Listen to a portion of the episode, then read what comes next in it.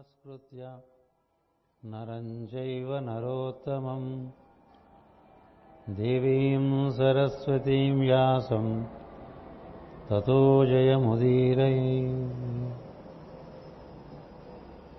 यत्र योगेश्वरः कृष्णो यत्र पार्थो धनुर्धरः तत्र श्रीर्विजयो भूतिर्ध्रुवा नीतिर्मतिर्मम మతిరుమమ.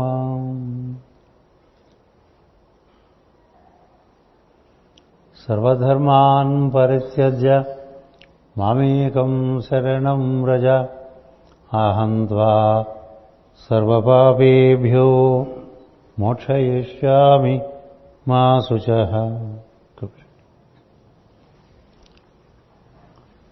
నమోస్తు అనంతాయ సహస్రమూర్తయే. సహస్రపాదాక్షి శిరోరుబాహవే సహస్రనామ్ని పురుషాయ శాశ్వతే సహస్రకోటి యుగధారిణే నమ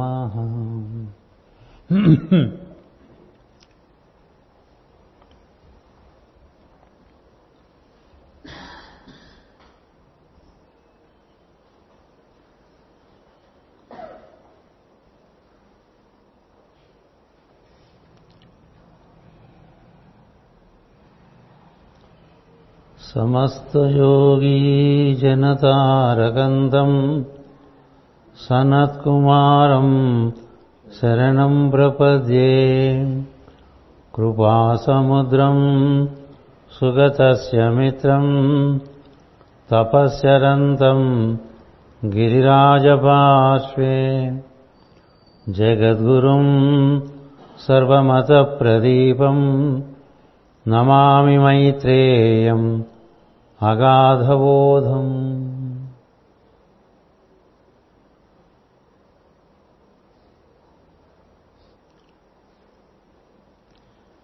శ్రీమద్ భాగవతము పంచమస్కంధము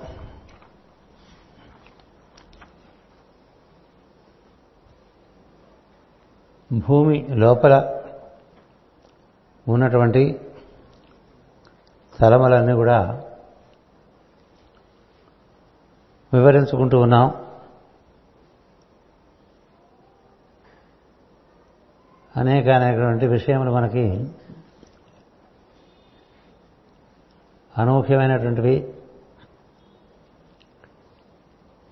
తెలియరానటువంటివి భాగవతమందు వివరించి మనకిచ్చారు. వీరిని ఒకసారి స్మరించడం వలన ఆ ప్రజ్ఞ యొక్క అనుగ్రహము సాన్నిధ్యము మనకి లభిస్తుంది కాబట్టి స్మరణ మాత్రం చేత సాన్నిధ్యం సాన్నిధ్యం ఇచ్చేటువంటి దివ్య ప్రజ్ఞలు భూమి లోపల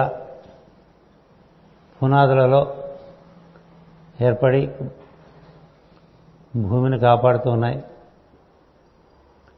అలాగే మన మూలాధారం అడుగున కూడా ఏర్పడి కాపాడు కాపాడుతున్నాయి వీని ఎందు అత్యంత ప్రధానమైనటువంటిది విషయము పాతాళమందు ఉండేటువంటి శేషుడు అతన్ని అనంతుడు అని పిలుస్తారు. అతన్ని చేరే లోపల ఎన్ని తలములు ఉన్నాయో? మనకి భాగవతం వివరిస్తూ ఉన్నది. కింద తరగతిలో మనం ఈ తలములన్నీ ఒక పద్ధతిగా ఏర్పాటు చేసి ఈ లోకములు ఏమిటి? వాటి అధిపతులు ఎవరు? అందు సంచరించే జీవులు ఎవరు? అవి చేసే పని ఏమిటి అవి మనలో ఎలా ఉన్నాయి? ఇలాంటి విషయాలన్నీ కూడా ఒక పట్టి కింద వేసుకుందామని తెలియపరిచాను. మర్నాడే నాకు విజయవాడ నుంచి సోదరుడు ప్రసాద్ అతడు చేసినటువంటి కృషి ఓ పట్టిక అందించాడు.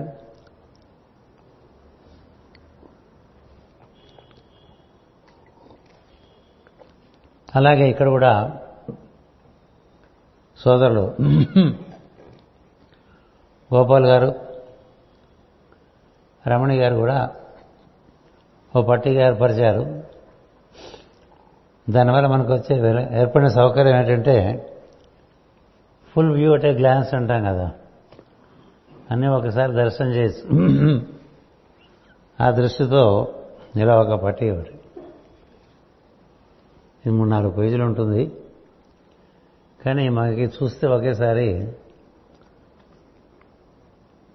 సులభంగా అర్థమయ్యేటువంటి పద్ధతుల్లో ఇది ఏర్పాటు చేసుకోవడం జరిగింది. ఇది ఒకసారి మీకు ఇంతవరకు జరిగింది ఏకరవ పెట్టి తర్వాత ముందుకు వెళ్దాం. మొట్టమొదటిగా మనకి అతలము అనేటువంటి లోకం ఉంటుంది. ఈ అతలానికి బలాసుడు అనేటువంటి మయుని కుమారుడు అతడు అధిపతి. అక్కడ యాభై ఆరు విధములైన జాతులు అసురు జాతులు ఉన్నాయి. వాళ్ళందరూ మాయలు బాగా ప్రవర్తింపజేసి జీవులకు వినోదం కల్పిస్తూ ఉంటారు. ఖనిజముల సమ్మేళనమున ప్రకాశిస్తూ ఉంటారు అనేటువంటిది క్లుప్తంగా ఒక అవగాహన. అందుకనే మాయా నిర్మితమైనటువంటి భవనాలు ఎన్నో భూమి మీద అప్పుడప్పుడు మనకి పురాణాల్లో కనిపిస్తూ వస్తూ ఉంటాయి. బలాసురుని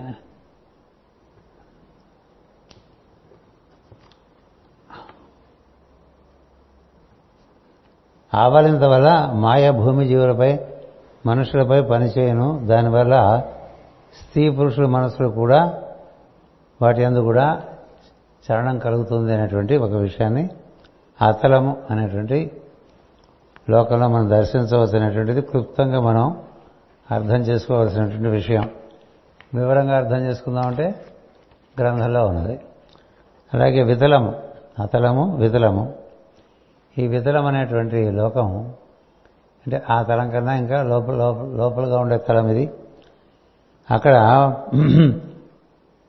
పార్వతీపతి అయినటువంటి శివుడు సంచరిస్తూ ఉంటాడని శివుడు బ్రహ్మ సృష్టిని వృద్ధి చేయుటకు అంబికతో విహరించుతూ ఉండును. భూతగణములు కూడా అక్కడ తిరుగుతూ ఉంటారు అని చెప్పి. మనకు శివుడు అంటే కైలాసంలోనే ఉంటాడు అనుకుంటాం కదా. ఈ వితలంలో కూడా ఉంటాడు. ఆటకి అనే శక్తి పుట్టడం ఆమె భక్షించిన నిప్పు గాలి ఉమ్ముగా సువర్ణము పుట్టడం ఇవన్నీ కూడా ఈ లోకాల్లో జరుగుతున్నటువంటి విషయం ఇక్కడ వివరించుకోవడం జరిగింది. ఈ సువర్ణాలనే మనం తవ్వి భూమికి తెచ్చుకుని వాడుకుంటూ ఉంటాం. ఇదొక లోకం. తర్వాత మనకి క్రిందుగా మూడో లోకం సుతలము. ఈ సుతలమునకు బలిచక్రవర్తి అధిపతిగా ఉంటాడు. ఈ బలిచక్రవర్తి విష్ణు అనుగ్రహం పొందినటువంటి వాడు. మనలో అతిశయ నిర్మూలనానికి అంతర్యామిని మరవకుండా ఉండటం అనేటువంటి సాధనకు ఎప్పుడూ పుణ్యకర్మలు ఆచరించడకు ఈ బలి ఉపయోగపడతాడనేటువంటిది ఈ భాగవతంలో తెలియజెప్తున్నారు.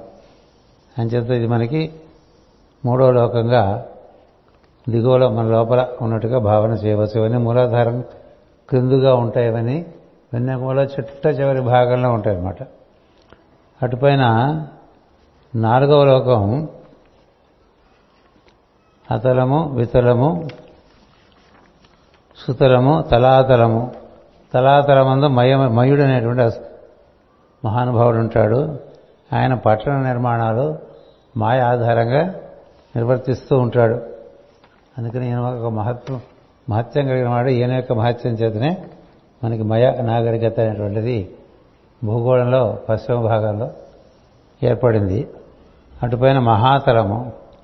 ఈ మహాతలం అనేటువంటిది ఐదవది. ఈ మహాతలమందు సర్పములు అధోలోక వాసులై సూక్ష్మజీవులుగా మనలో అంకుర శక్తిగా పనిచేస్తూ ఉంటారని కదురు సంతతి అని చెప్పుకోవటం జరిగింది.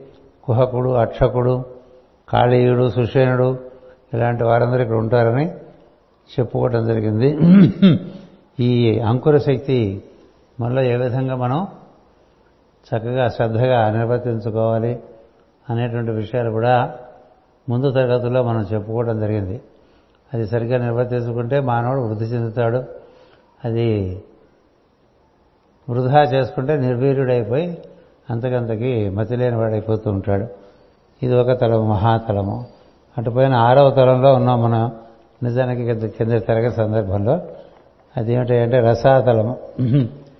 ఈ రసాతలంలో నివాత కవచులు కాలకైలు అనేటువంటి వారు ఉంటారు అనేటువంటిది. చదివి అందరితో మనం ఆ క్లాసు పరిపూర్తి చేశాము. వీళ్ళు ఈ నివాత కవచులు కాలకైలు అంటే నివాత కవచులు అంటే గాలి దూరనంత పటిష్టమైనట్లు కవచములు గలవారు అని అర్థం. కాలకేయులు కాలగతి లెక్కలు కట్టువారు. మహాసాహసము ప్రకా ప్రతాపము కలవారు అంతర్యామి తేజస్సుకు భయపడి ఈ లోకమును దాగి ఉన్నారు అని. మనం అంతవరకు చెప్పుకోవటం జరిగింది. మహాతలము కింద రసాతలం అతడు నివాత కవచలు కాలకైలు అనబడు దైత్యులు దానవులు కలరు. వారి రాజ్యము పేరు హిరణ్యపురము. వారు దేవతలకు శత్రువులు మహాసాహసము గలవారు చాలా ప్రతాపము గలవారు అంతర్యామి తేజస్సునకు భయపడి వారందరూ ఈ లోకమును దాగి పుట్టలలోని పాముల వలె ఉన్నారు. ఇంద్రుని దూతియగు శరమాదేవి అసడ నుండే ఏవో మంత్రములు ఉచ్చరించును ఆ వాక్యములకు వారందరూ భయపడుతుందరు అనేంతవరకు చదువుకున్నాం. ఈ శరమ అనేటువంటిది ఈ దేవతల యొక్క దూత దేవదూతి అన్నారు. అంటే ఈ రాక్షసులు వీళ్ళందరూ కూడా ఎప్పుడు కూడా సృష్టికి వ్యతిరేకంగా అంటే ఇంద్రుడు చేసే పాలనకు కొంత అంతరాయాలు కల్పించేట్టుగా పనిచేస్తూ ఉంటారు. అందుకని ఈ ఇంటెలిజెన్స్ నెట్వర్క్ అని ఇంద్రుడు నెట్వర్క్ అనమాట అది. అందుకని ఆయన ఒక కుక్కను అక్కడ పెట్టాడు శరమాని. అదేం చేస్తుంటే వీళ్ళు ఏం చేస్తుంటారో గమనిస్తుంది మామూలు కూడా మామూలుగా ఆ లోకాల నుంచి ఎవరు బయటపడి పైలోకాలకు వచ్చి విధ్వంసం సృష్టించకుండా ఉండటానికి కావలసినటువంటి అప్రమత్తతో అక్కడ ఉండి పనిచేసి అసలు ద్వారములే పైలోకాల్లోకి తెరవనీయకుండా అడ్డుపడుతూ ఉండు. మనకి ఇలాంటి ఒక ప్రజ్ఞ ఈజిప్ట్ ఈజిప్షియన్ వారి యొక్క మతంలో కూడా అనూబిస్ అనే కుక్కను పెడతారు. వాచ్లాగ్ అనమాట మనం కూడా కుక్కను పెట్టుకుంటూ ఉంటాం కదా ఇంట్లోకి ఎవరు రాకుండా. బయట వాళ్ళు ఎవరు ఇంట్లో ప్రవేశించి మనకు ప్రమాదం కలిగించకుండా ఉండటాన్ని పెట్టుకునేది కుక్కనే. ఈ కుక్కను పెట్టుకోవటం అనేటువంటిది సృష్టి ఆరంభం నుంచి ఉన్నది. అంచేది ఈ శరమను ఇక్కడ ఏర్పాటు చేస్తున్నారనమాట ఆ శరమ ద్వారా ఈ దేవతలకి సందేశాలు అందుతూ ఉంటాయి. ఎందుకంటే ఏదో ఒకటి రకరకాల సందేశాలు ఆవిడ పంపిస్తూ ఉంటుంది. మనం కూడా ఎప్పుడు రకరకాల టెక్నాలజీస్తో ఎక్కడెక్కడి నుంచి ఎక్కడెక్కడికో సందే సంకేతాలు పంపిస్తూ ఉంటాం. అంతేకాదు ఇవి అక్కడ ఇక్కడ ఈ శర్మాదేవి అక్కడ ఉండి రకరకాల ఉచ్చారణలు చేస్తూ ఈ అసుర శక్తులు విజృంభించకుండా అతిక్రమించకుండా తన పని తాను చేస్తూ ఉంటుందన్నమాట. మనలో కూడా అక్కడి నుంచే మనకి ఊర్ధ్వానికి కావాల్సినటువంటి ప్రజ్ఞ ప్రసారం ఉంటుంది. అక్కడి నుంచి అధోలోకంలో పడితే అక్కడి నుంచి వాడు నరకంలో పడ్డాడు అంటారు. మామూలుగా గమనం. అటు ఇటువారు అటు పోకుండా అటువారు ఇటు రాకుండా ఈ కుక్క కాపాడుతుంది.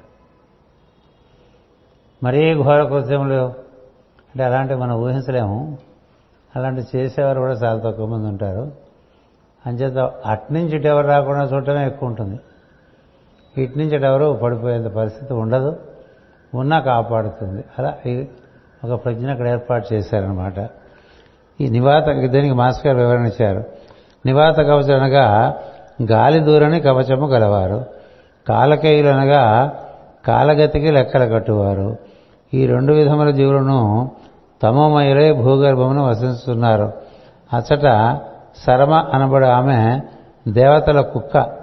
ఆమె భూగర్భ ద్వారమును నిలబడి అధోలోక తమమైన జీవులు ఊర్ధ్వలోకములకు ప్రసరింపకుండా కాపాడుచుండను. కనుక ఆమె ఇంద్రుని దూతగా వర్ణింపబడినది.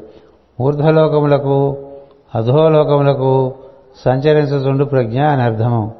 మన దేహముల యందు ఈమె మూలాధారము ప్రదేశము నుండి వాక్కును ఉచ్చరించుచు ప్రథమ ప్రయత్నమైన మంత్రముగా పనిచేయుచుండును. మన వాక్కు బాగా వినియోగించడానికి కావాల్సినటువంటి బలం ఇచ్చేటువంటి ప్రజ్ఞ అక్కడే ఉంటుంది మూలాధారంలో. అది బాగా బలంగానే ఉంటే కానీ మనం ఉచ్చారణ చేయలేము. ఆ ఉచ్చారణ చేసినప్పుడు మన చైతన్యం మంత్రంగా ఊర్ధ్వగతి చెందుతుంది.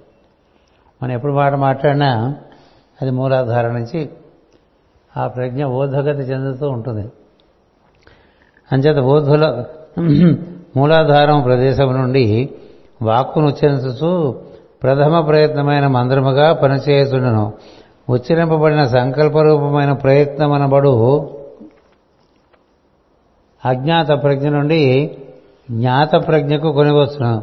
దానితో నాదం ఏర్పడి చైతన్యము వెలుగుగా ప్రసారము చేయబడును. తత్ఫలితముగా వైఖరి వాక్కు అక్షర పంక్తి పదములు అర్థములు మున్నగు వెలుగులు లోకములోకి జీవుడు లోకములోనికి జీవుడు మేల్కొనను. దీనికై మూలమైన భూగర్భలోకమే రసాతలము అన్నారు. అక్కడి నుంచి పుడుతుంది వాక్కు. అంచేత చక్కని వాక్కు మనం నిర్వర్తించుకుంటూ ఉంటే ఈ రసాతలం నుంచి ఈ ప్రజ్ఞ బాగా ఊర్ధ్వగతి చెందుతుంది. ఇదే మనకి మనలో కుండలని శక్తిగా కూడా పనిచేస్తూ ఉంటుంది. రసాతలమునకు దిగువ పాతాళమున్నది. అందు నాగకులమున వారందరూ సంచరిస్తుందరు అతడ వాసుకి శంఖుడు కుళికుడు మహాశంఖుడు శ్వేతుడు ధనంజయుడు ధృతరాష్ట్రుడు శంఖచూడు కంబళుడు అశ్వతరుడు దేవదత్తుడు మొదలగు మహానాగములుండును వారిలో ఐదు తలలు ఆరు తలలు ఏడు తలలు పది తలలు నూరు తలలు వెయ్యి తలలు కలవారున్నారు. వారు తమ మనుల కాంతులతో పాతాళమును వెలిగించుతున్నారు ఇది భూగర్భమందరి నడిమి భాగం. అంటే మనం గర్భంలోకి వెళ్ళినప్పుడు ఇంకదే. ఇంకెంతకన్నా ఇంక లోపలికి వెళ్ళడానికి దాంతో అక్కడి నుంచి నెమ్మదిగా ఆరు తలాలు ఆ పైన ఉపరితలాలు ఏడు తలాలు. అది అంత మహాపద్మమై వికసించి ఉంటుంది. అది భూమి యొక్క స్వరూపంగా మనం ఒక రెండేళ్ళుగా చెప్పుకుంటూ వస్తున్నాం. మన గుర్తున్నంత గుర్తుంటుంది మర్చిపోయినంత మర్చిపోతూ ఉంటాం. మళ్ళీ కావాలనుకుంటే మళ్ళీ చదువుకోవచ్చు. ఎందుకంటే ఇప్పుడు ఇలాంటి పట్టియే ఏడు లోకాలకు కూడా వేసుకున్నాం అనుకో అవి ఏడు ఇవి ఏడు ఊరికే ఒకసారి చూసుకోవడానికి పనికొస్తాయి. లేదా ఇందులో నూట నలభై పేజీలు మనం వివరించుకున్నది చదువుకోవచ్చు. అది ఆసక్తి బట్టి చేయాల్సినటువంటి కార్యక్రమం. ఈ భూగర్భ గర్భమందరి నడిమి భాగము భూపరిభ్రమణము కొరకు గిరగిర తిరుగుతున్న స్వయంవాహక శక్తులుగా ఇందరి సర్పములు పనిచేయుచుడను. వారు ఆ లోకమునందరి జీవులకే గాక జీవులనే జీవులుగానే కాక అధిదేవతలుగా కూడా ఉన్నారు. మిగిలిన లోకముల వారు వేరువేరుగా ప్రజ్ఞల ఎందు మేల్కొని చూడగా పాతాళ వాసులు అంతర్యామి ప్రజ్ఞల ఎందు మేలుకొని ఉన్నారు. కనుకనే అతడి శేషుడు అంతర్యామికి శయ్య. అతడ వాసుకి పరమేశ్వరుని కంఠహారము. భూ పరిభ్రమణం కల్పించి భూమిని వహించుతున్నవాడు శేషుడు. ఈ పరిప ఈ పరిభ్రమణమున కాలప్రజ్ఞను ఉత్పాదించి ఆయుర్దాయములు ఏర్పరిచి మృత్యువును కల్పించుతున్నవాడు వాసుకి. భూలోకవాసుల దేహములందు శేషుడు మూలాధారమునకు దిగువ కందమనబడు మూలమునకు పైన ఉండును అన్నారు అది గుర్తుపెట్టుకోవాలి మీరు. భూలోకవాసుల దేహములందు శేషుడు మూలాధారమునకు దిగువ కందమనబడు మూలమునకు పైన ఉండును. ఈ దేహమందరి పృథ్వీతత్వము చెదరిపోకుండా అతడు పట్టి ఉంచుతున్నాడు. అతనినే తాంత్రికులు యోగులను కుండలిని శక్తిగా వర్ణించుతున్నారు. జీవుని రూపమున దిగువస్తూ అంతర్యామికి దేహముగా నిద్రున్నాడు. కనుక పాన్పుగా పనిచేస్తున్నాడని చెప్పబడినది అన్నారు. అంటే శేషు అని ఎవరైతే మనం చెప్తామో ఆ శేషు అనేటువంటి ప్రజ్ఞ ఈ మొత్తం భూమికి ఆధారంగా ఉన్నాడు. అలాగే దైవానికి కూడా పాన్పుగా ఉన్నాడని చెప్తారు కదా. మనలో కూడా అదే శక్తి క్రమంగా కుండలని శక్తిగా ఊర్ధలోకాల వరకు కూడా వ్యాప్తి చెంది ఉండి ఉంది అని చెప్పి ఇక్కడ చెప్తున్నారు. పాతాళలోకపు అడుగు అడుగున శేషుడున్నాడు. ముప్పది వేల యోజనముల మెడలపైన తోకచుట్ట కలిగి ఉన్నాడు. అతడు విష్ణుమూర్తి యొక్క శరీరము. అతడే అనంతుడు అనబడుతున్నాడు. అతడే సంకర్షణ అనబడుతున్నాడు. వ్యూహముగా పనిచేస్తున్నాడు అతని శిరస్సున భూగోళము తెల్లని ఆవగింజ వలె నిలబడి ఉన్నది. వాని చుట్టూను భయంకరములైన సర్పములు పదునొకండున్నవి.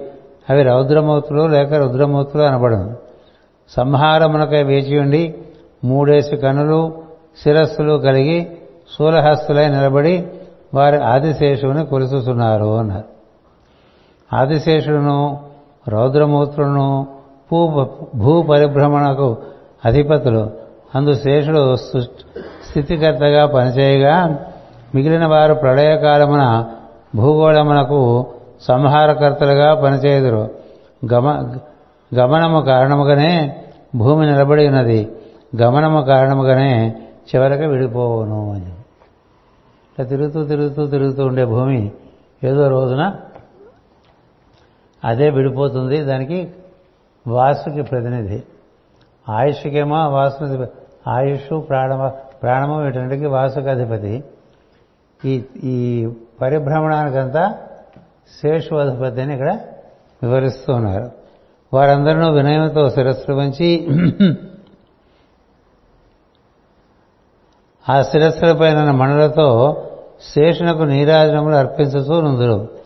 సంకర్షణమూర్తి అయిన శేషుని చుట్టూను చేరి నాగకన్యకలు అనేక వాంఛితార్థములు కలవారై అతని దివ్య శరీరమునకు చందనము కస్తూరి మనకు దివ్య సుగంధములను పూజిస్తూ నుందురు. అతని దివ్య దర్శనమున వారి మనస్సులలో మన్మధావేశము కలుగుతూనును అభిలాషతో వారు చిరునవ్వులు వెలయించి సిగ్గుతో శిరస్సులు వంచి చూసుతూనుందురు అనంత గుణములు గల శేషుడు తన క్రోధమును ఉపసంహరించుకొని లోకములకు క్షేమము కోరును. కోరు కోరుసు నడుమ నిలబడి ఉండను. సురలు అసురులు గంధర్వులు విద్యాధరులు మునులు నిరంతరం అతని ధ్యానము చేయుచునందురు. అతడు సంతోష అతిశయమున అర్ధనిమీలిత నిరచనుడై ఉండును. వినుటకింపైన గీతములు వాద్యములు విని ఆనందించుతూ పరిజనులను మిక్కిలి స్నేహముతో చూస్తూ నుండును. అప్పుడే త్రుంపు తెచ్చి తెచ్చిన తులసీ దళములను వాసనతోనూ పుష్ప పరిణములతోనూ కూడిన వైజయంతి అని వనమాలను ధరించి ఉండును. దాని పరిణమ పరిమళములకు తేనెటీగలు మూగుచుండును ఆదిశేషుడు నీలవర్ణములైన అంబరములను ధరించి హలమును ధరించి ఉండును. ఇత ఇంద్రుడో మహేంద్రుడో శివుడో అని జలుకులు జనులు పలుకుతుందరు.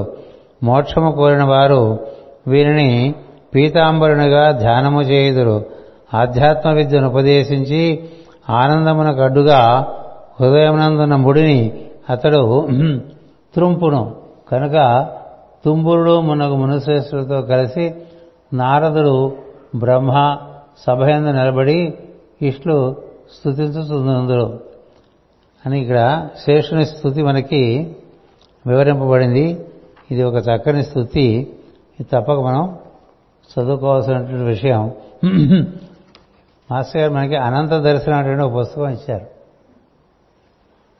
అవకాశం ఉండేవాళ్ళు ఒకసారి ఆ పుస్తకాన్ని పరికించి చూడండి. అందులో అనేకమైన విషయాలు ఈ శేషుని గురించి మనకి అందుబాటులోకి వస్తాయి. అంచేత ఇక్కడ చేసినటువంటి స్థుతి ఇప్పుడు మనకి మీకు వివరిస్తాను. వివరించడమే లేదు పఠించడమే. ఎవని లీలా వినోదములు ఈ జీవుల జన్మకును సంరక్షణమునకును లయమునకు హేతువులకును ఎవని చూపుల నుండి సత్వరజస్సులు పుట్టెనో? ఎవని రూపుల నుండి ఏకత్వం బహువిధములుగా లోకమును కాపాడుచుడనో? అట్టి మూర్తికి నమస్కారము. తెలియక నమస్కరించినను ఎవరి నామము పాపములను హరించును? అట్టి సంకర్షణమూర్తి అంతులేనివాడు. అటు శేషుని సృష్టించుట వాక్కునకు గాని మనస్సునకు గాని సాధ్యమా? మాబోటి వారులను అనేక విధములుగా అనుగ్రహించుటకై ఈ శేషుడు సాత్వికమైన స్వభావం పొంది ఉన్నాడు. అట్టి మూర్తికి నమస్కారమని నారదుడు స్థుతించుతూ నుండును. అప్రయత్నముగా స్మరించినను బాధతో స్మరించినను సకల పాపములను తొలగించుకుని ఎవడైనా శ్రేయస్సులను పొందును. మోక్షము కోరిన వారిని కోరిన వారు వీనిని ఆశ్రయించి సంసార బంధములను తొలగించుకుందరు. అతడు పగల పడగల అతని పడగల ఎందు భూగోళము అణుమాత్రముగా నుండి పరిభ్రమించుతూను అతని మహిమలు వర్ణించుటకు వేయి నాలుకలు గలవాడులను సమర్థుడు కాడు అట్టి అనంతుడు పాతాళముల నుండి సకల లోకములు హితము కొరకై భూమిని ధరించి ఉన్నాడు.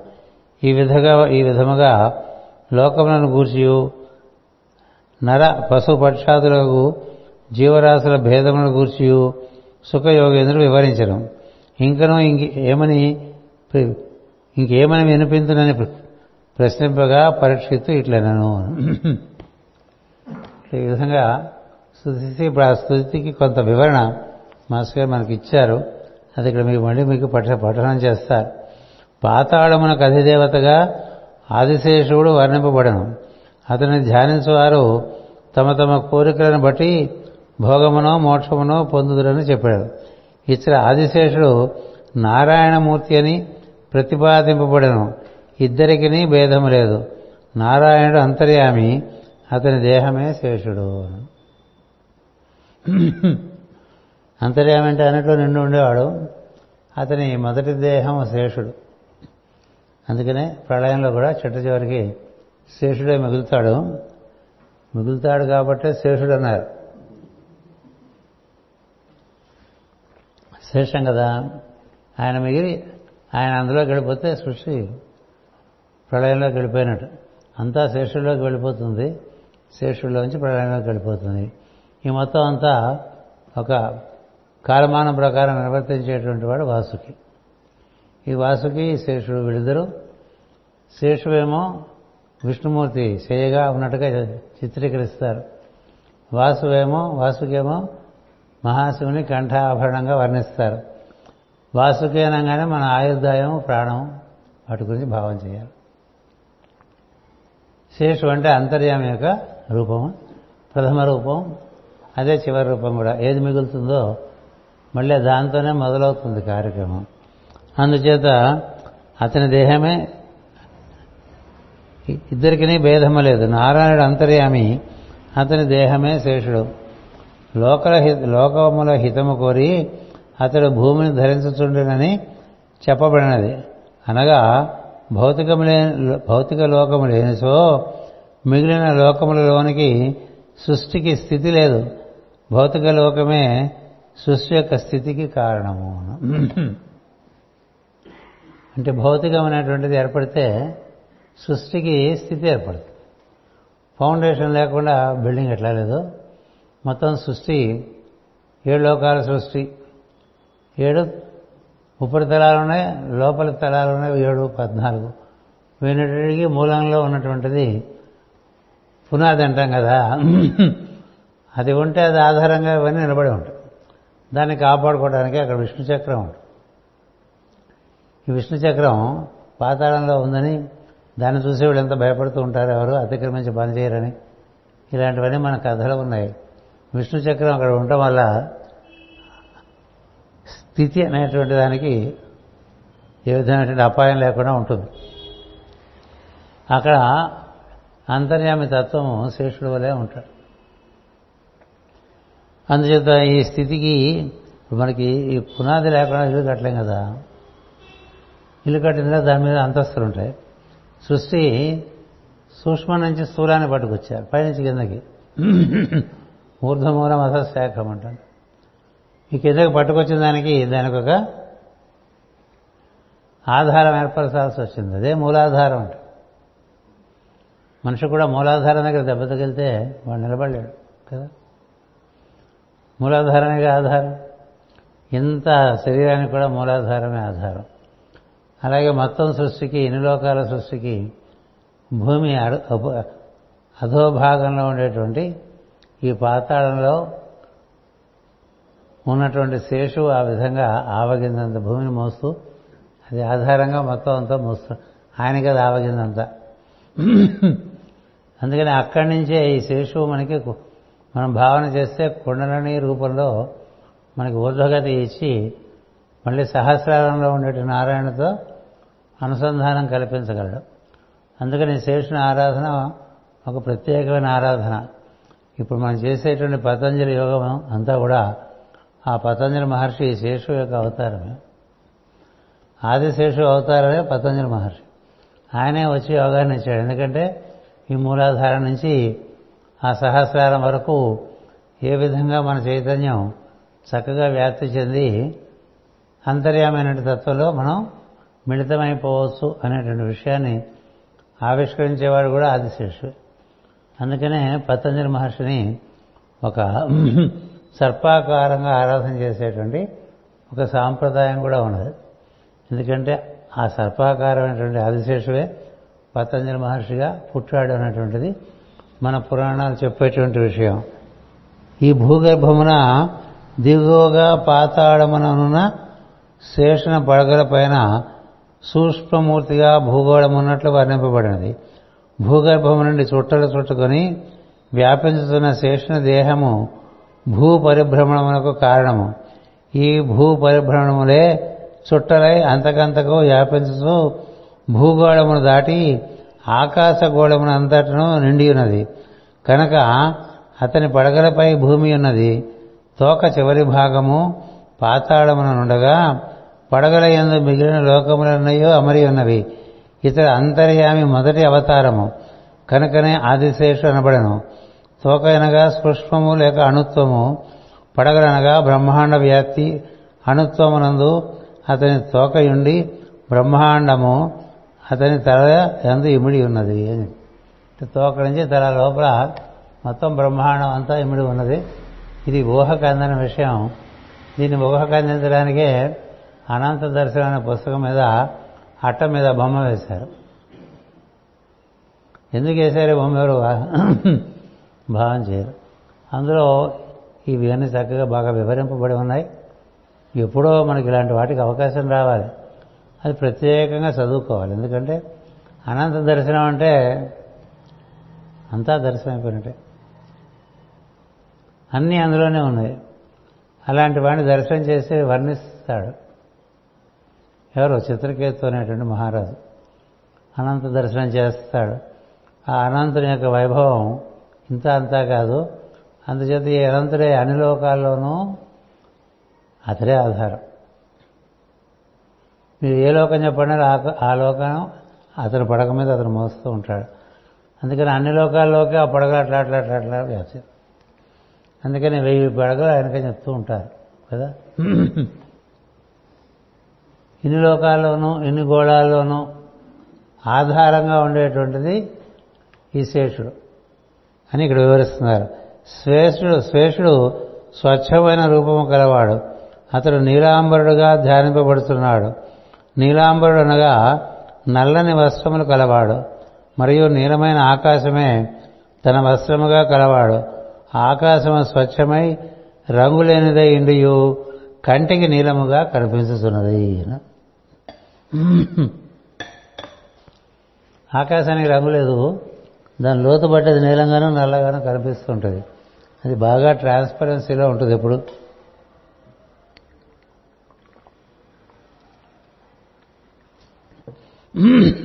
స్పష్టంగా ఉంటుందన్నమాట.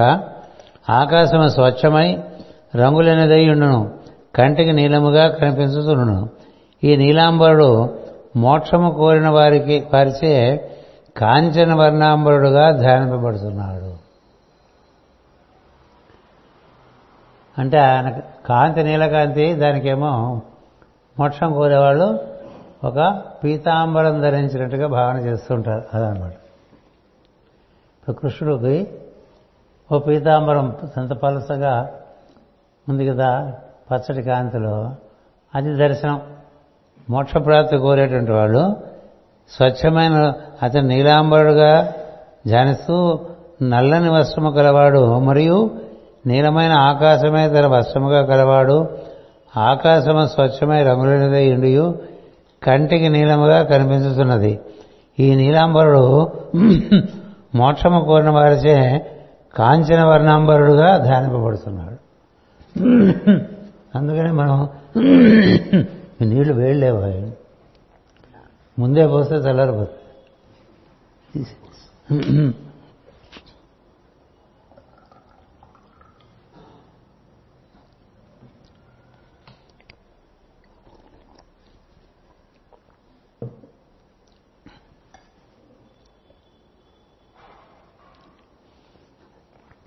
కాంచన వర్ణాంబరము బంగారు రంగు వస్త్రము లేక బంగారు రంగులో కనిపించు ఆకాశము అన్నారు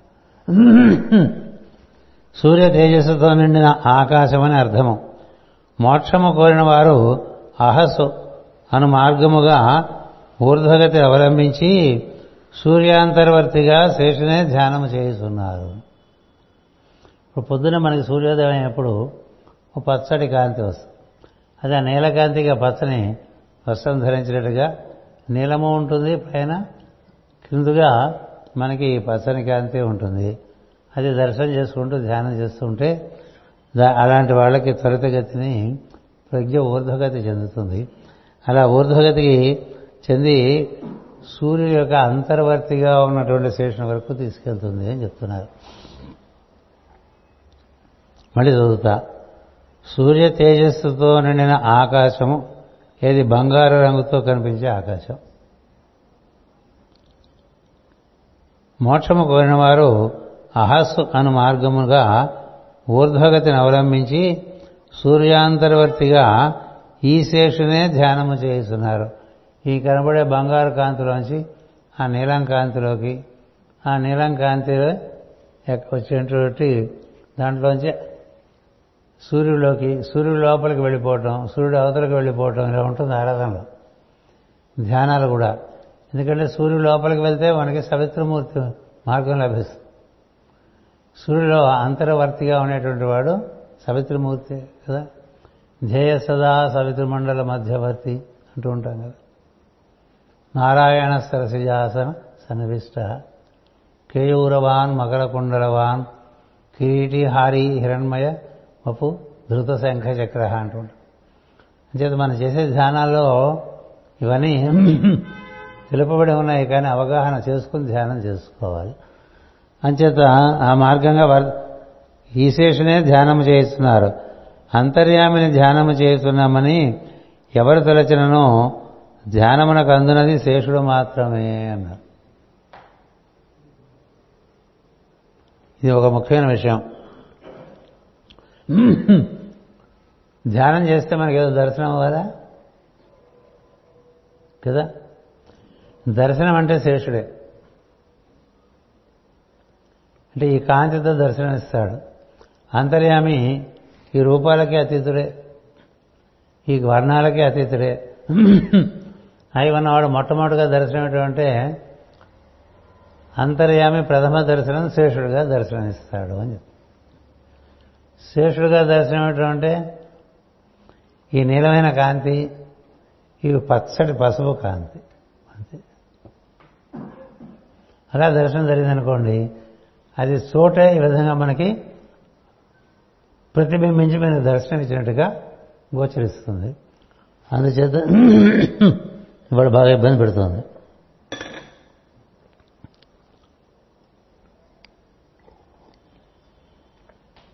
ఇవి ఏ వేడి లేవు.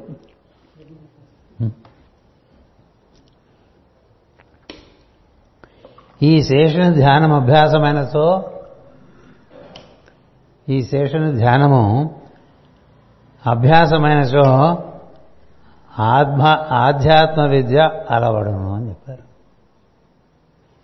ఇప్పుడు మనకి ఆత్మ ఆధ్యాత్మ విద్య ఆధ్యాత్మ విద్య ఆధ్యాత్మిక సంస్థ అంటుంటాం కదా. అంతా అవస్థ తప్ప సంస్థ ఎక్కడ కనబడదా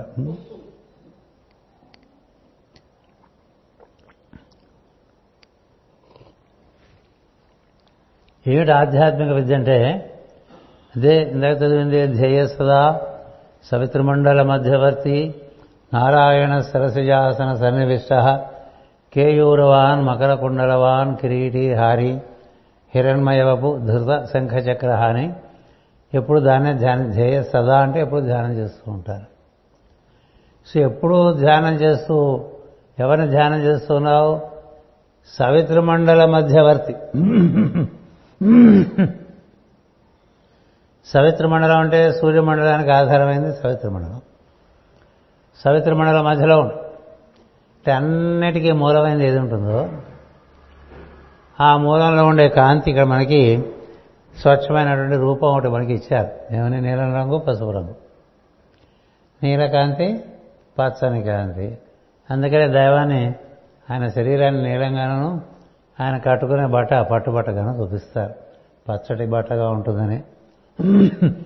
ఎర్రటి వస్త్రం కడుతుంటారు బరంపరలో పట్టుబట్టని అది పట్టుబట్ట కాదు. కొన్ని కొన్ని చోట ఆకుపచ్చ కట్టేస్తుంటారు. కాదు. సృష్టి చూసి సృష్టిలో ఎలా ఉందో చూసి దాని ప్రకారం మనం అనుసరించాలే తప్ప మనం సొంత ఆలోచన వల్ల పక్కదారి పట్టేస్తూ ఉంటాం. అందుకని పట్టు సహజంగా దానిలో ఆ కాంతి ఉంది.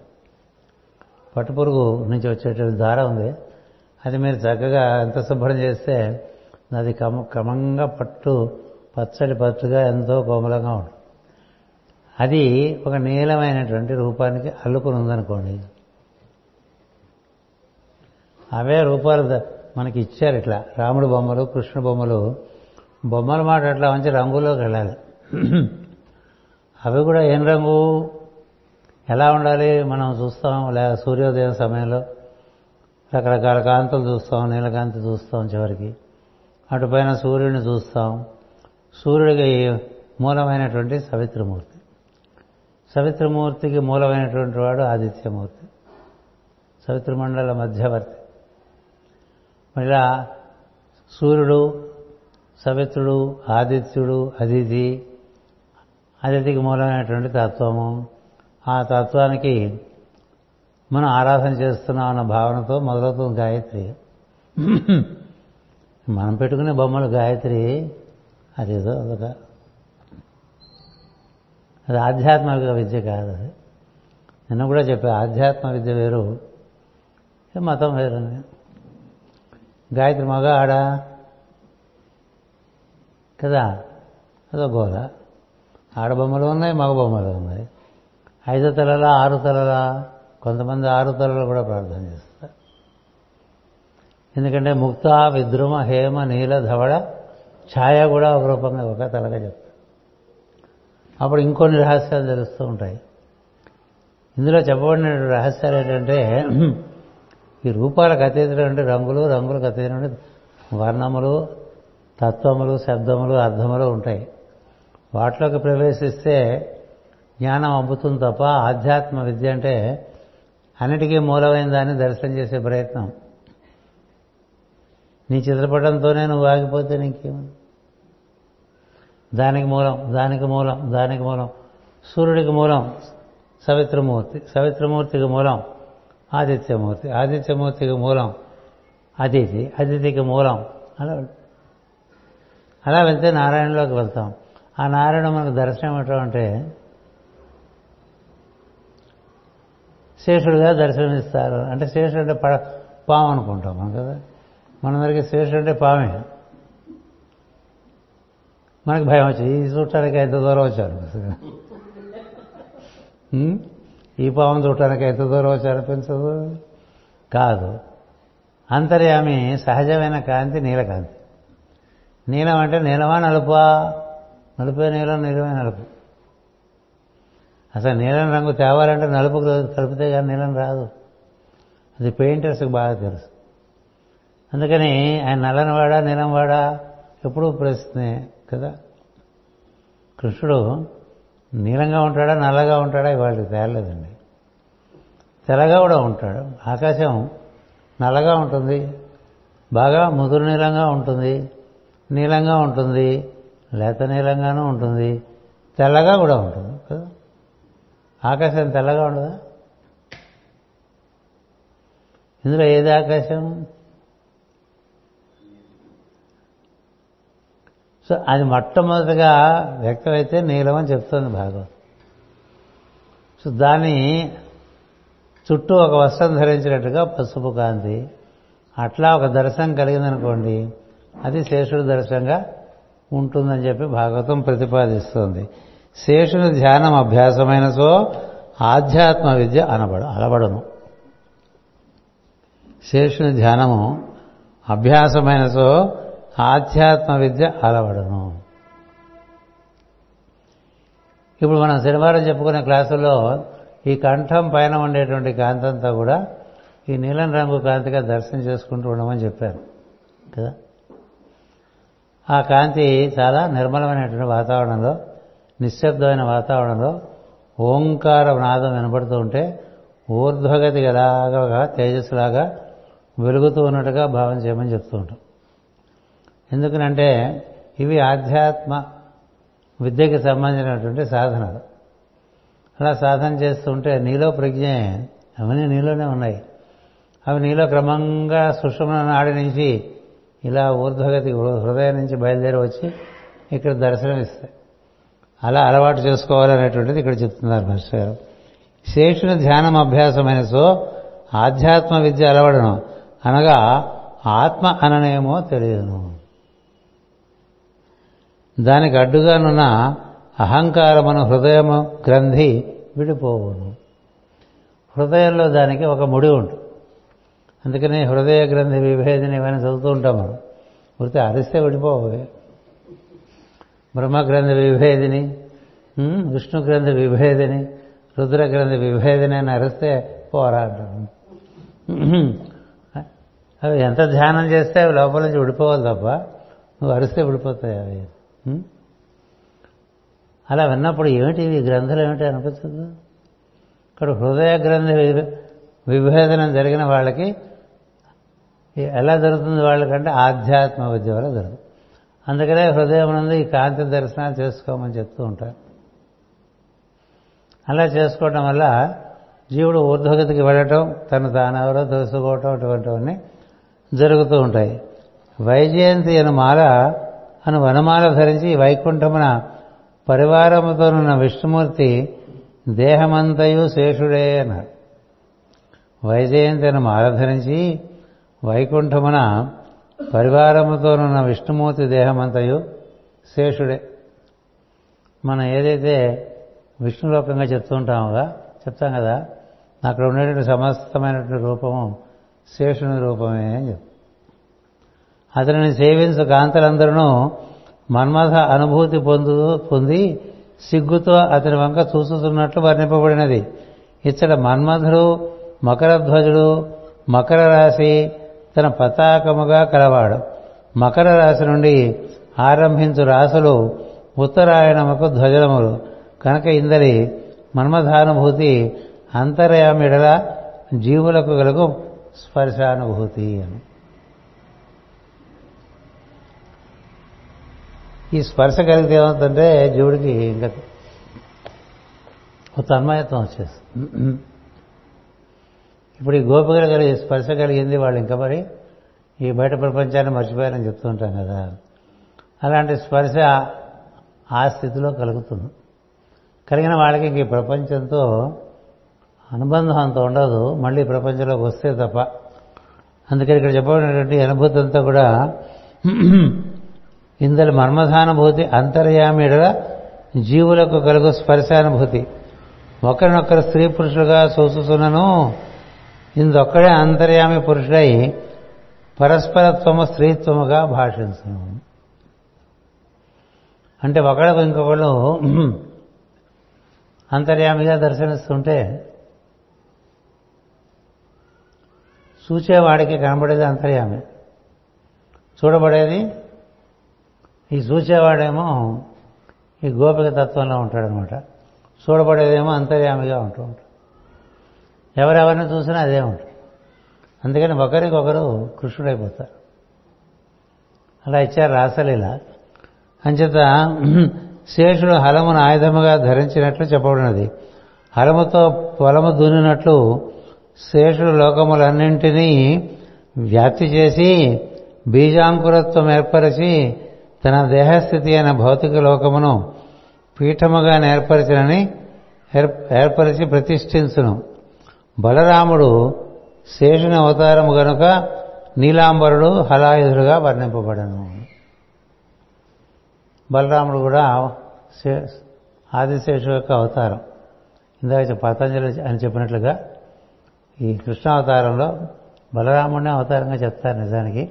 అది శేషుని యొక్క అవతారం అని చెప్తున్నారు. తుమ్మురాదులలో కలిసి తుమ్మురాదులతో కలిసి నారదుడు బ్రహ్మసభలో శేషుని స్థుతిస్తున్నట్లు చెప్పబడిన సత్యలోకమందు బ్రహ్మరూపమున శేషుని అంతర్యామిత్వమే వ్యాప్తి చెంది అని ఉన్నదని అర్థము.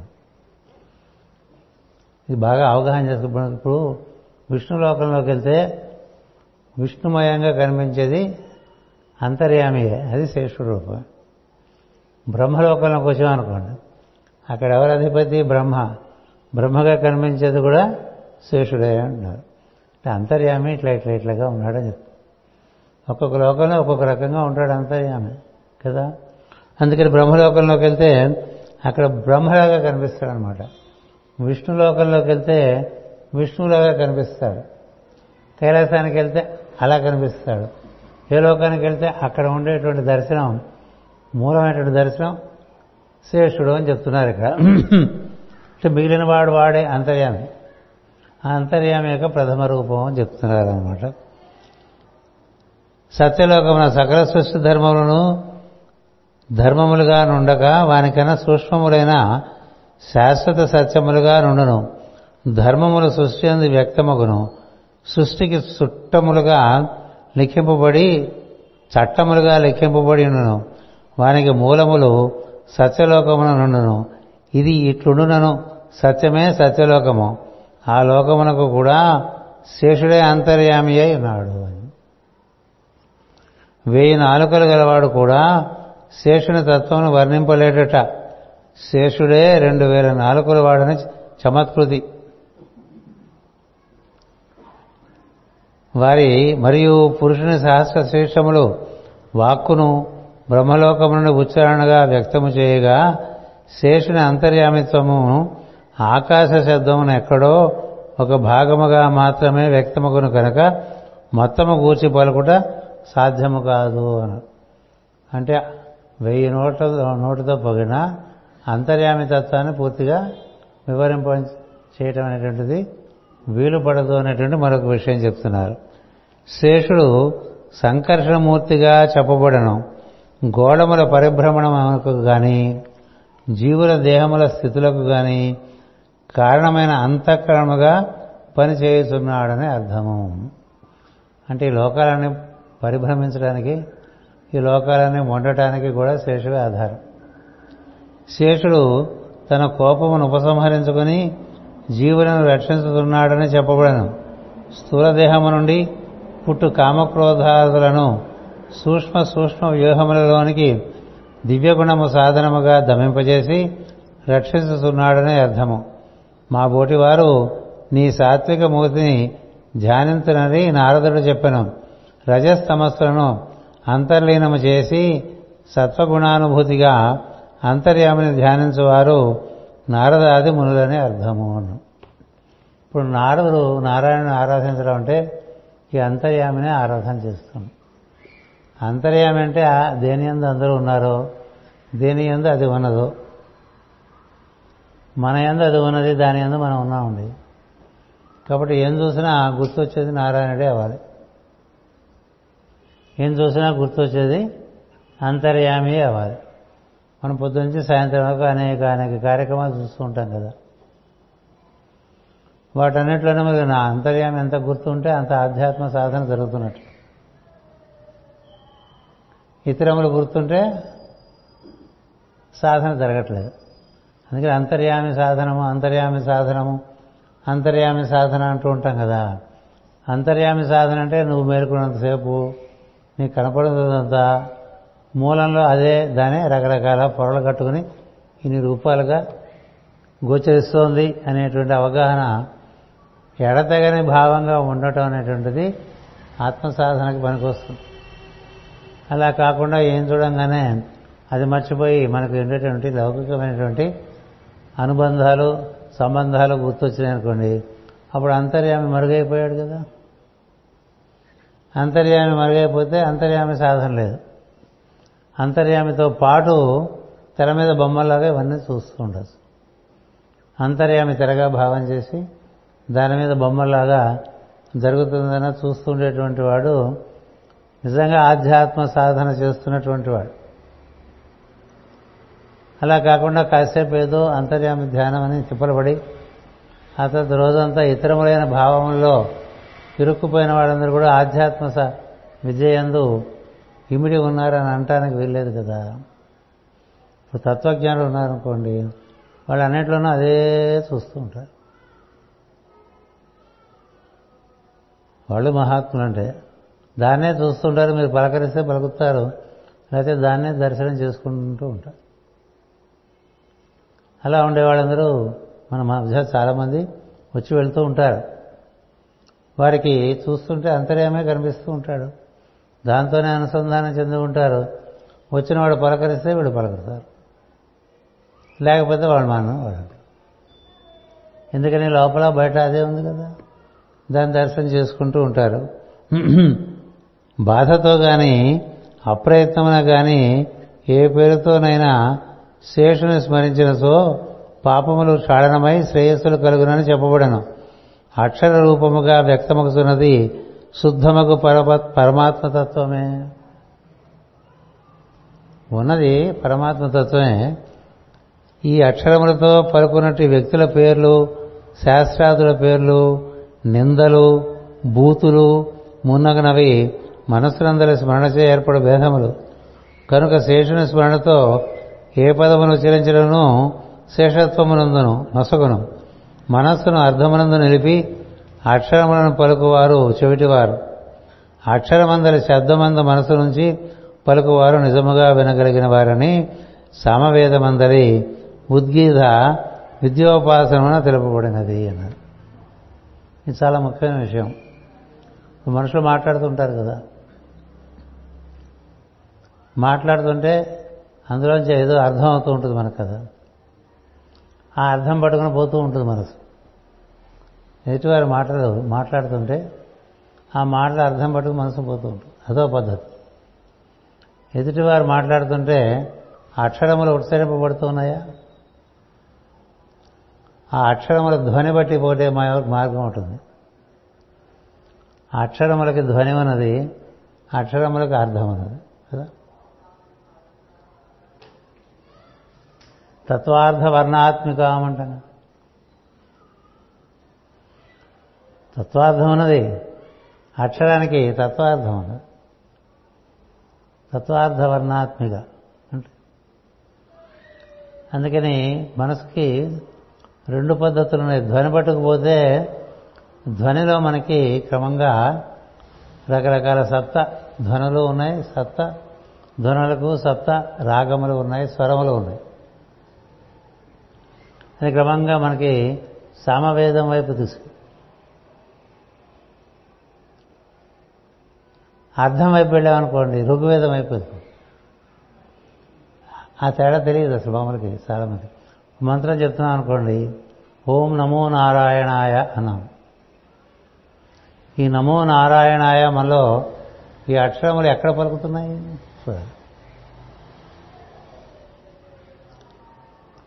నా మో నా నా అనగా ఎక్కడింది ఎక్కడి నుంచి వచ్చింది? రా. లోపల యా. అలా వెళ్ళామనుకోండి ఈ గొట్టంలోకి వెళ్ళిపోతాం. గొట్టంలో రకరకాల కేంద్రం నుండి రకరకాల అక్షర ధ్వనులు పుట్టుకొస్తుంటాయి. సో ధ్వనులు మేళ మేళవింపులోంచి స్వరం వస్తుంది. అర్థంలోకి వెళ్ళామనుకోండి మామూలు భాషలోకి వచ్చేస్తుంది అది మరొకసారి చదువుతాను వినండి. మనస్సును అర్థమనందు నిలిపి అక్షరములు పలుకువారు చెవిటివారు అన్నారు అక్షరముల ఎందరి శబ్దము శబ్దమందు మనస్సు నుంచి పలుకువారు నిజముగా వినగలగిన వారని సామవేదమందలి ఉద్గీత విద్యోపాసనమున తెలుపబడినది అని. అందుకనే చాలా పెద్దవాడు మామూలుగా ఎటువారు చెప్తుంటే ధ్వని వింటూ ఉంటారు. చెప్పింది వినరు. ధ్వని వింటే వీడి పరిస్థితి ఏమిటో వాడు తెలుస్తుంది ఉచ్చరించేవాడు వాడి ధోరణి చాలా ఉంటుంది కదా. ఆ ధోరణంతా వింటాం ఆ పద్ధతి. అది మెదడుతో వింటంగా ఉంటుంది మనసుతో వింటంగా ఉంటుంది. అసలు ఏమిటి వీడి వీడి ఆక్రోశం ఏమిటని తెలియాలంటే వాడు చేసేటువంటి ధ్వని వినాలి. ధ్వని వింటే లోపల నుంచి జీవుడు పలుకుతున్నటువంటి గోలంతా తెలుస్తుంది. అందుకని ఈ అక్షర ఉచ్చారణలో రెండు విధాలు ఉన్నాయి. ఒకటి అవగాహన అది మనసు తెలివితేటలు ఆ రూట్లో వెళ్ళిపోతూ ఉంటుంది.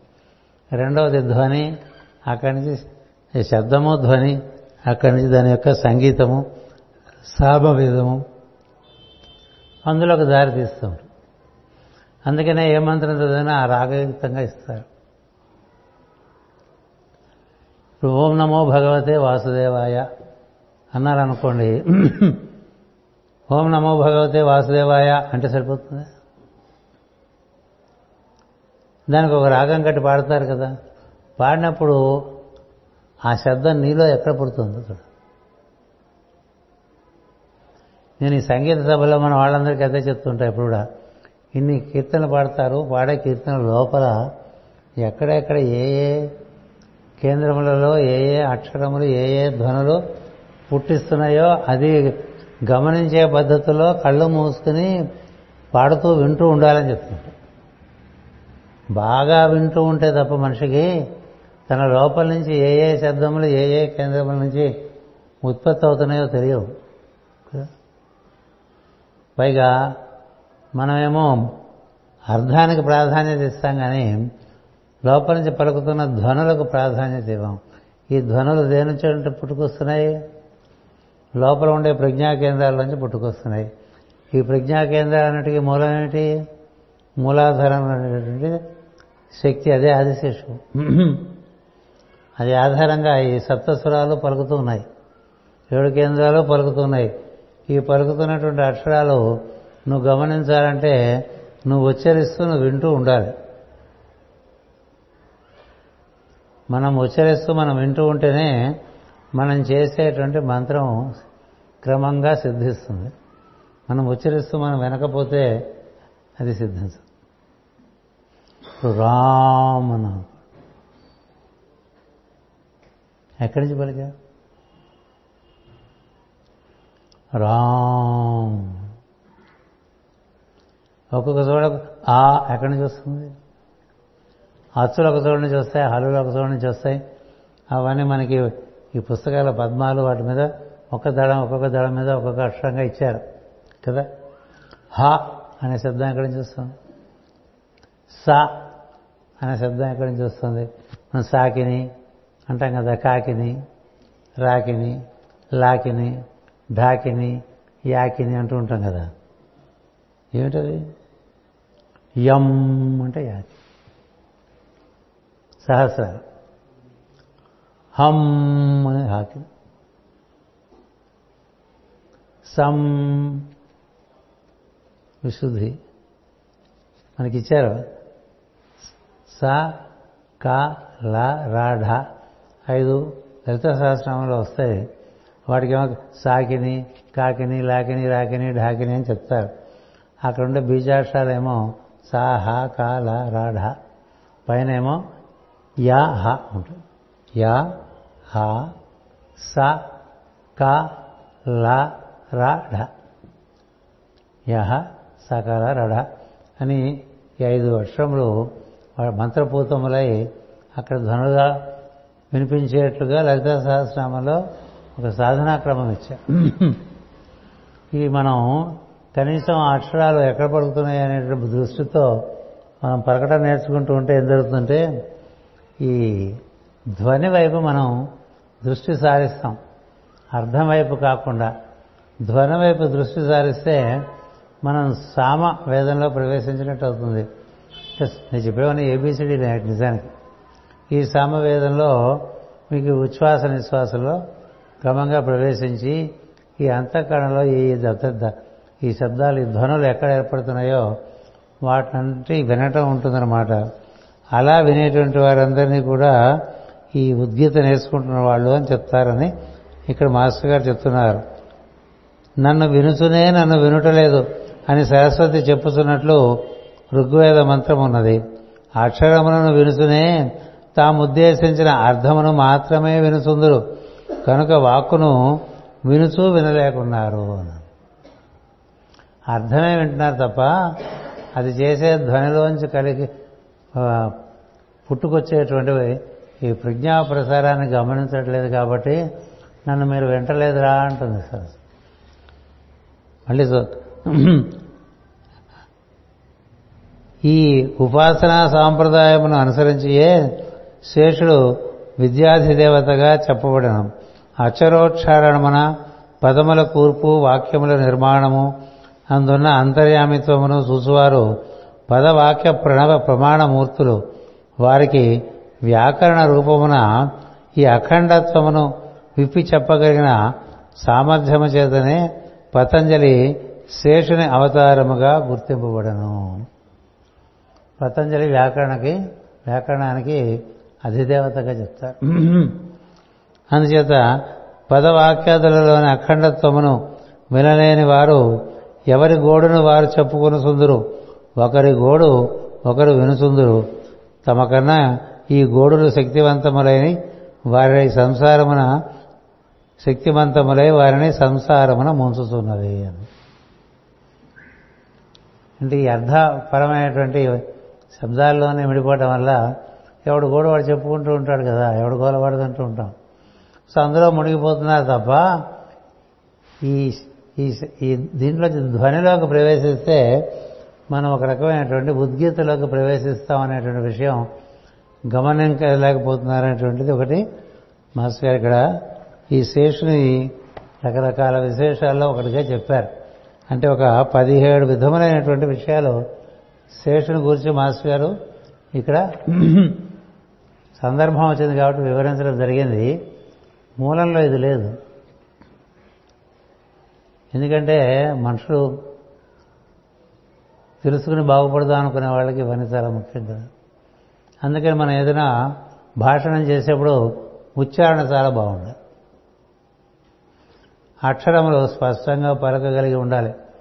సంస్కృత అక్షరములన్నీ కూడా మన మన ప్రజ్ఞావంతులు చేస్తాయి. అచ్చులన్నీ పదహారు అచ్చులు ఉన్నాయి పదహారు అచ్చులు పదహారు విద్యలకి సంకేతంగా ఉంటాయి. షోడసాక్షి కదా? హల్లులు కూడా మనకి కంఠ నుంచి మూలాధారం వరకు ఉండేటువంటి పద్మములలో ఇమిడి ఉన్నాయన్నీ కూడా. అందుకని ఏ ఏ పద్మమునందు ఏ ఏ దడముల ఎందు ఏ ఏ శబ్దములు ఉన్నాయి అనేటువంటి తెలుసుకున్నాం అనుకో ఒకటి. రెండోది మనం ఉచ్చరిస్తున్నప్పుడు ఎక్కడ మనకి ఈ వెన్నెముకలో ప్రజ్ఞ ప్రతిస్పందిస్తుంది అంటే మనం తెలుసుకోగలుగుతున్నాం. అది చూడు ఓ అన్నాం అనుకో. ఎక్కడి నుంచి వస్తుంది అది? బాగా చేయలేనటువంటి వాళ్ళు మూలాధార నుంచి లేదా హృదయం లేదా కంఠం. ఇట్లా ఉంటుంది. ఎంత మూలం నుంచి పట్టుకొస్తే అంత ప్రజ్ఞ మరి ఊర్ధగతి చెందుతుంది కదా.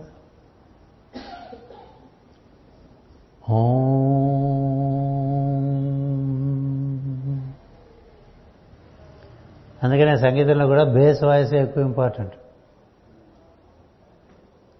బేస్. ఏమంటాం? దాన్ని అనుదాతం అంటారా? అనుదాతం ఉదాత్తము అనుదాత్తము స్వరము. సా పా సా నా గొంతు బాగాలేదనుకోండి. సా. అది ఎంత కిందగా అనగలిగితే అంత ప్రజ్ఞను మనం ప్రచోదనం చేయడానికి వీలుపడుతుంది. అందుకనే సంగీతం శాస్త్రజ్ఞుడి యొక్క బలం అంతా కూడా ఎంత మందర స్థాయిలో పలకగలడు అనేటువంటిది. అది మంద్ర చైతన్యం. మంద్రంగా మొదలై తారస్థాయికి వచ్చేస్తుంది. ఏడు స్థితులలో. అసలు మందరమే పలకట్లేదు అనుకోండి మనకి మందం అనుకోవటం చాలా మందికి మందం పలక మందరం పలకదు. సప్తస్వరాలు పలకటం కూడా నీ ప్రజ్ఞ యొక్క ప్రభావం బట్టే ఉంటుంది. అందుచేత ఇవన్నీ కొంచెం ఇక్కడ వివరించారు. పరీక్షిత సుఖయోగితో ఇట్లనను.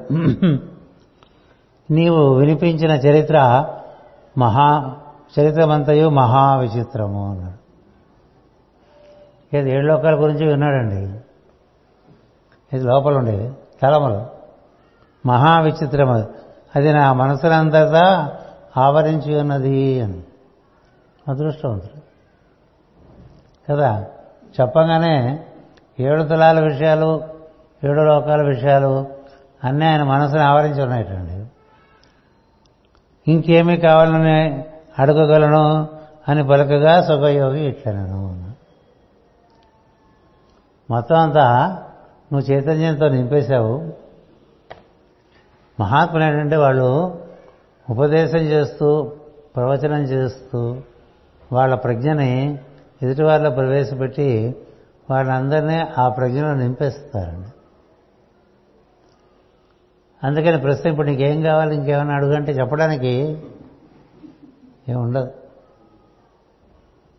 అందుకని పెద్దవాళ్ళ దగ్గరికి వెళ్ళినప్పుడు మనం ఏవేవో అడుగుదామని వెళ్ళి ఏమి అడగకుండా వచ్చేస్తాం కదా. కారణం ఇదే.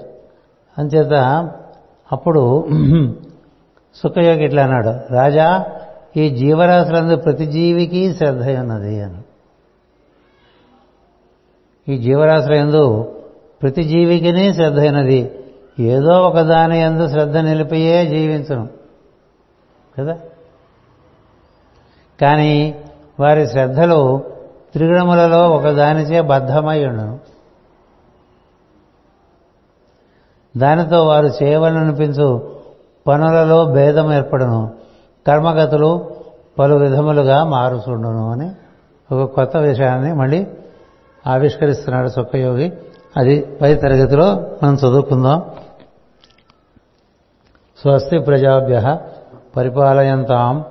న్యాయేన మార్గేణ మహీమహేషా. గోబ్రాహ్మణేభ్య శుభమస్సు నిత్యం. లోకా సమస్తా సుఖినో భవంతు. లోకా సమస్తా సుఖినో భవంతు. లోకా సమస్తా సుఖినో భవంతు. ఓం శాంతి శాంతి శాంతి.